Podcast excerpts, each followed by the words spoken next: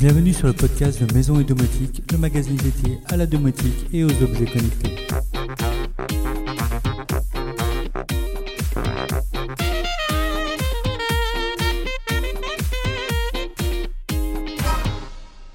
Salut les amis Comme chaque semaine, je vous propose aujourd'hui le débrief sur l'actualité du blog et la domotique en général, mais également des sujets autour de la maison, de la finance et la high-tech. Tout d'abord, désolé pour la semaine dernière, la rentrée a été très chargée et je n'ai pas eu le temps d'enregistrer le podcast. Mais on va essayer de reprendre les habitudes, et du coup, on va faire le point sur ce qui s'est passé depuis le début du mois. Pour commencer, c'est tenu l'IFA à Berlin. Je n'ai malheureusement pas pu m'y rendre cette année, mais on a pu voir passer quelques news intéressantes.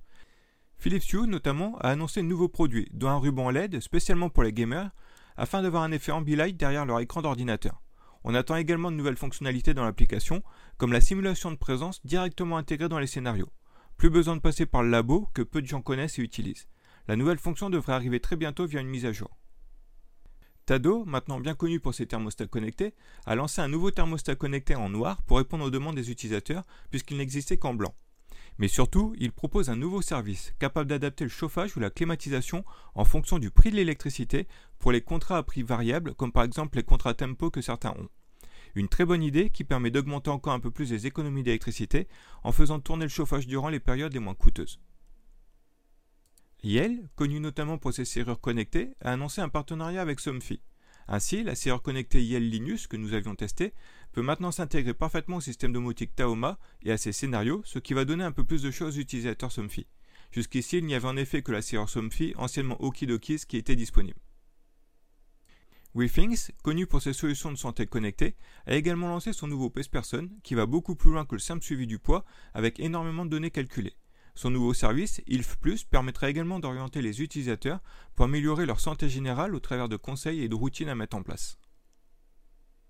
Que nous avons déjà vu via le test de l'un de ses vidéoprojecteurs, a dévoilé à l'IFA un appareil que j'aime beaucoup, un vidéoprojecteur intégré dans un plafonnier lumineux. Vous avez ainsi un seul appareil fixé au plafond, capable à la fois d'éclairer la pièce, la sonoriser, mais également de projeter des vidéos. J'aime beaucoup le principe. En parlant de vidéoprojecteur, je vous ai d'ailleurs proposé le test du Vimgo P10, un vidéoprojecteur sous Android à moins de 250 euros, avec un design très sympa et qui s'avère très performant malgré son tarif plancher. Pour couronner le tout, il propose un design très sympa. Il y aura d'autres tests de vidéoprojecteurs d'ailleurs, car j'en ai actuellement trois en test à des tarifs très très variés. Concernant les tests, nous avons également découvert le YouWant X100. Il s'agit d'un aspirateur balai qui aspire bien sûr, mais qui lave également le sol en le frottant grâce à deux brosses rotatives et tout cela sans fil. Au final, nous avons un sol parfaitement nettoyé avec un minimum d'effort. Nous avions déjà vu le principe avec Karcher il y a quelques années déjà, mais ce type de produit tend à se démocratiser. D'ailleurs, plusieurs fabricants de robots aspirateurs ont lancé leurs propres modèles, comme Roborock ou Dreamy par exemple, dont les tests arriveront prochainement. Côté maison connectée, la box domotique Idomus a reçu une mise à jour en début de semaine. Elle n'en avait pas eu depuis quelques mois, mais la solution n'est pas abandonnée pour autant, loin de là. La société vient d'ailleurs de remplacer ses serveurs pour gagner en rapidité, et le store est en cours de refonte.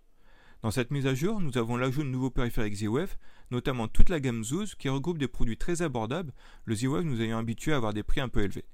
Une nouvelle fonction permet également de réaliser des captures JPG ou RTSP de vos caméras, ce qui vous permet de réaliser des règles régulières ou sur événement. Une fonction utilisable également dans les scripts. Amazon, lui, a annoncé le rachat de iRobot, le fabricant des célèbres robots aspirateurs Roomba, pour 1,7 milliard de dollars. Un pas de plus pour le géant américain dans la maison connectée. À ceci près que cela a de nombreuses incidences, notamment sur le nombre de données collectées, les Roomba étant capables de cartographier un logement dans son ensemble pour le partager avec d'autres équipements. Amazon ayant déjà de nombreuses données sur ses clients, notamment via son assistant Alexa, cela pose des problèmes, si bien que la Federal Trade Commission a ouvert une enquête qui pourrait tout à fait annuler ce rachat. Nous n'avions pas eu d'article sur la finance depuis quelque temps, et ça semblait vous manquer. Je vous ai donc présenté un nouveau type de placement AC-Win, qui est un bot de trading. Pour ceux qui ne connaissent pas, le trading est le fait d'acheter ou vendre sur les marchés financiers de façon à récupérer une plus-value au passage. On peut acheter des matières premières, des devises, de l'or, etc. C'est d'ailleurs sur ce dernier que se focalise AC-Win. Le trading nécessite normalement de solides connaissances financières car il s'agit tout de même d'opérations risquées. Mais ici, un algorithme a été développé pour analyser le marché et passer des ordres au bon moment.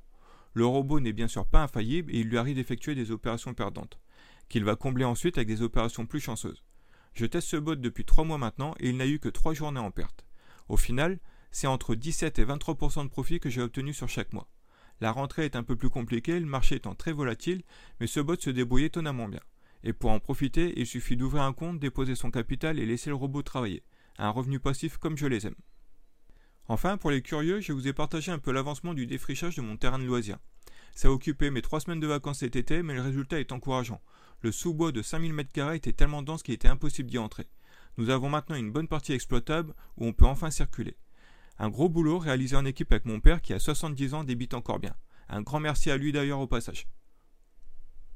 Du côté de nos collègues, nous avons des articles très intéressants également. Domado nous a présenté la motorisation Zigbee pour van un quart de tour, pratique pour fermer ou ouvrir l'eau même à distance. On peut imaginer des scénarios en cas de fuite par exemple, pour couper automatiquement l'arrivée d'eau. Domoblog nous a présenté deux contrôleurs d'arrosage en Zigbee, parfaits pour programmer l'arrosage du jardin et optimiser sa consommation d'eau. Mini Projet nous a expliqué comment mesurer la contenance et la température d'une cuve de récupération d'eau de pluie. Un autre projet nous explique également comment obtenir un écran déporté avec le suivi de notre consommation d'électricité en live. J'aime beaucoup ce site, a beaucoup de petits projets sympas. Udom nous présente l'utilisation des bornes GPIO du Raspberry Pi via JDOM dans le cadre d'un camping-car connecté, une utilisation très originale. On apprend sur IGN que Akara lance une nouvelle tête thermostatique. D'ailleurs, côté chauffage, le roi Merlin lance un radiateur connecté pour optimiser sa consommation électrique. Un sujet d'actualité étant donné l'augmentation du prix de l'électricité et la crainte des pénuries cet hiver. Et IGN nous apprend que IKEA va lancer une nouvelle passerelle domotique en octobre qui devrait apporter pas mal de nouvelles fonctionnalités. Enfin, les bons plans du moment. Plusieurs offres ont eu lieu pour la rentrée pour le fameux Back to School. Une bonne partie des offres sont terminées, mais Domadou propose encore ce week-end de très belles offres. On y retrouve notamment la box domotique Fibaro Light à 130 euros seulement, la box Idomus à 235 euros, soit 20% de réduction, ou encore les périphériques Z-Wave chez Fibaro, Sunrusher ou encore Zoos, jusqu'à 22% moins cher. Si vous avez besoin de vous équiper ou de compléter votre installation domotique, notamment pour l'optimiser pour cet hiver, c'est le moment d'en profiter. Voilà, c'est tout pour aujourd'hui. Je vous souhaite un très bon week-end et je vous dis donc à la semaine prochaine.